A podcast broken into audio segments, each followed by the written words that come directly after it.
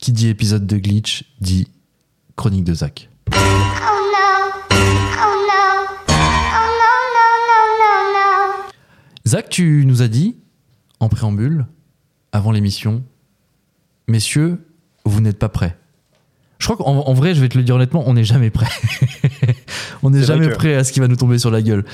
Mais là, c'est quoi? C'est particulièrement chaud? C'est un sujet sensible Non, non, non. C'est que c'est assez inattendu et moi-même, euh, c'était assez inattendu. Il y a encore trois jours, j'avais pas encore eu l'idée de cette chronique, mais, mais euh, du coup, comme il n'y a jamais de vrai conducteur ni de cohérence dans, dans l'univers de mes chroniques, bah, je vais confirmer ceci aujourd'hui. Du coup, Eh ben, ma chronique de ma chronique d'aujourd'hui est une lettre d'excuse à Kev Adams. Quoi? Ok. Ouais. Eh ben, ça commence Oh bien. Ouais. Eh oui, aujourd'hui, c'est un message de paix et de repentance envers une euh, figure médiatique qui n'entendra jamais ces mots, peut-être, mais dont je me suis dit qu'il était important de contribuer à restaurer l'image. Mais plus largement, je vais parler du digital hating et de la même manière qu'il existe une attitude éco-responsable, je vais parler de l'importance de la mise en place imminente euh, d'une attitude digitale responsable. À l'origine de ma réflexion, j'ai écouté une interview de Kev Adams.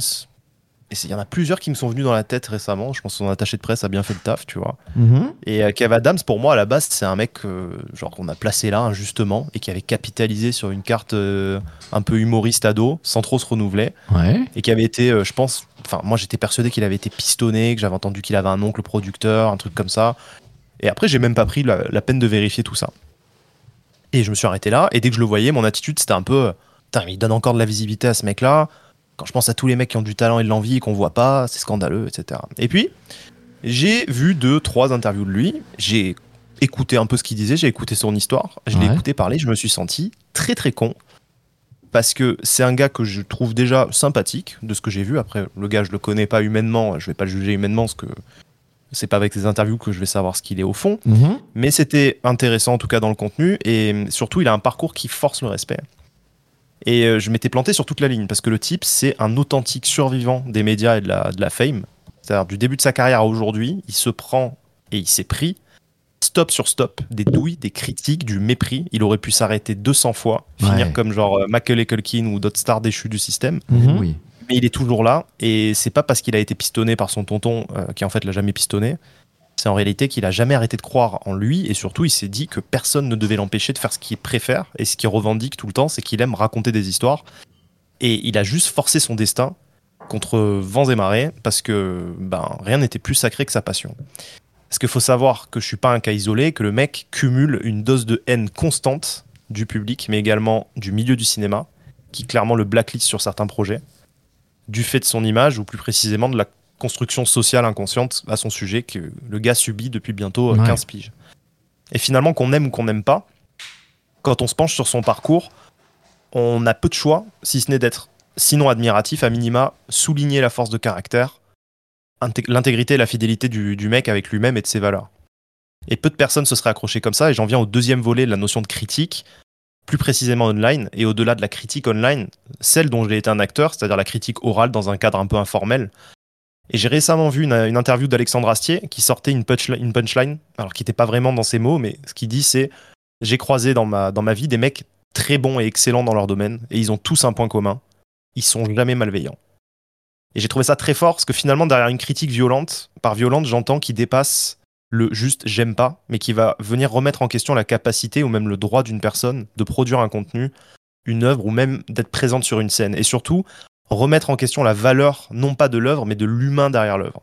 Et on l'a sûrement tous déjà un peu fait en soirée, privée, sans que la personne ciblée ne l'entende, mais c'est légion en ligne, et finalement c'est criminel, parce que d'une part ça peut tuer, tuer une œuvre avant qu'elle ne naisse, mais ça peut également tuer une personne. Et quand on fait le choix d'attaquer une personne, même en riant, peut-être il faut faire un pas de côté, se demander la faille en nous qui fait qu'on a eu besoin de se défouler ou de dévaloriser quelqu'un d'autre. Parce qu'il y a forcément une faille. Finalement, quel est le degré de vide ou de souffrance qu'on doit ressentir pour faire le move d'aller créer un compte anonyme juste pour descendre quelqu'un qu'on connaît pas? Je donne des leçons à mon âge et en étant à peu près bien dans mes pompes, mais je sais que si j'avais eu YouTube dans mes, dans, mes années où je, enfin, quand j'avais 13 ou 14 ans, j'aurais été suffisamment débile et mal dans mes baskets pour écrire des atrocités. Vaste débat que l'anonymat digital d'ailleurs euh, au motif de la liberté d'expression. Parce que de la liberté d'expression au suicide, il y a parfois juste un mot Et pas tout le monde n'a la caisse de Kev Adams pour se prendre de la haine gratuite à longueur de journée. Alors, petit message aux courageux qui se prennent des sacs de merde dans la tête après avoir posté une vidéo euh, YouTube euh, ou un TikTok de leur reprise de SCH à l'accordéon parce qu'ils pensaient que c'était l'idée du siècle. Bah, dites-vous que c'était peut-être l'idée du siècle, ou peut-être pas, mais avant tout, dites-vous que le mec qui vous écrit que vous devriez mourir pour ça ne va de base sûrement pas bien. Parce que si Bruno Mars passait par là et voyait votre vidéo, bon, il s'en battrait complètement les couilles. Parce que Bruno Mars, parce que Bruno Mars, il est bon et qu'il n'a pas besoin de descendre quelqu'un de moins bon pour se sentir mieux. Mhm. Alors, tâchons d'être un peu plus moqueur responsable. Pour ma part, je demande pardon, monsieur Kev Adams, et surtout, même si j'ai pas vu vos films, bravo. Eh ben, c'était inattendu, Zach. Une preuve d'amour à Kev Adams. Zola a dit j'accuse, Zach a dit je m'excuse. Oh, ouais, ouais. C'est fort. Bravo. Mais c'est vrai qu'il a.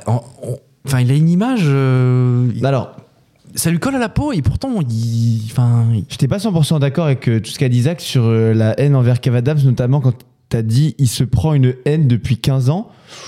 Euh, franchement, il y a 10 ans, Kev Adams, c'était une star. hein. Ouais. Genre vraiment, hein, c'était un mec, euh, bah, c'était peut-être le, le jeune le plus euh, en vue en vrai quand il a commencé à faire des spectacles, euh, quand il était chez euh, Laurent Ruquier, là on te demande qu'à en rire et tout, il était quand même hyper coté. Ouais, mais après, il y a, Je trouve que c'est venu différents- ensuite. différents publics. Il y a les, les gens qui vont le voir, bah évidemment, ils vont pas lui cracher dessus, mais par contre, euh, les gens d'un certain âge euh, vont dire ah bah oui, mais c'est le petit con là qui fait des blagues avec Ah, la casquette à ouais, l'envers, tu vois. Enfin, ouais. tu vois, c'est même même s'il a euh, des millions de personnes qui vont aller le voir euh, dans des salles de spectacle, ouais, ouais. il va toujours se prendre des Après moi je le dis, voilà, je des coups quoi. je- Bon, j'ai jamais appelé à la haine, j'ai jamais fait de, Hmm. de haine sur les réseaux. Par contre, même si dans les discussions informelles, j'ai pu cracher sur lui, ça, ça a dû m'arriver.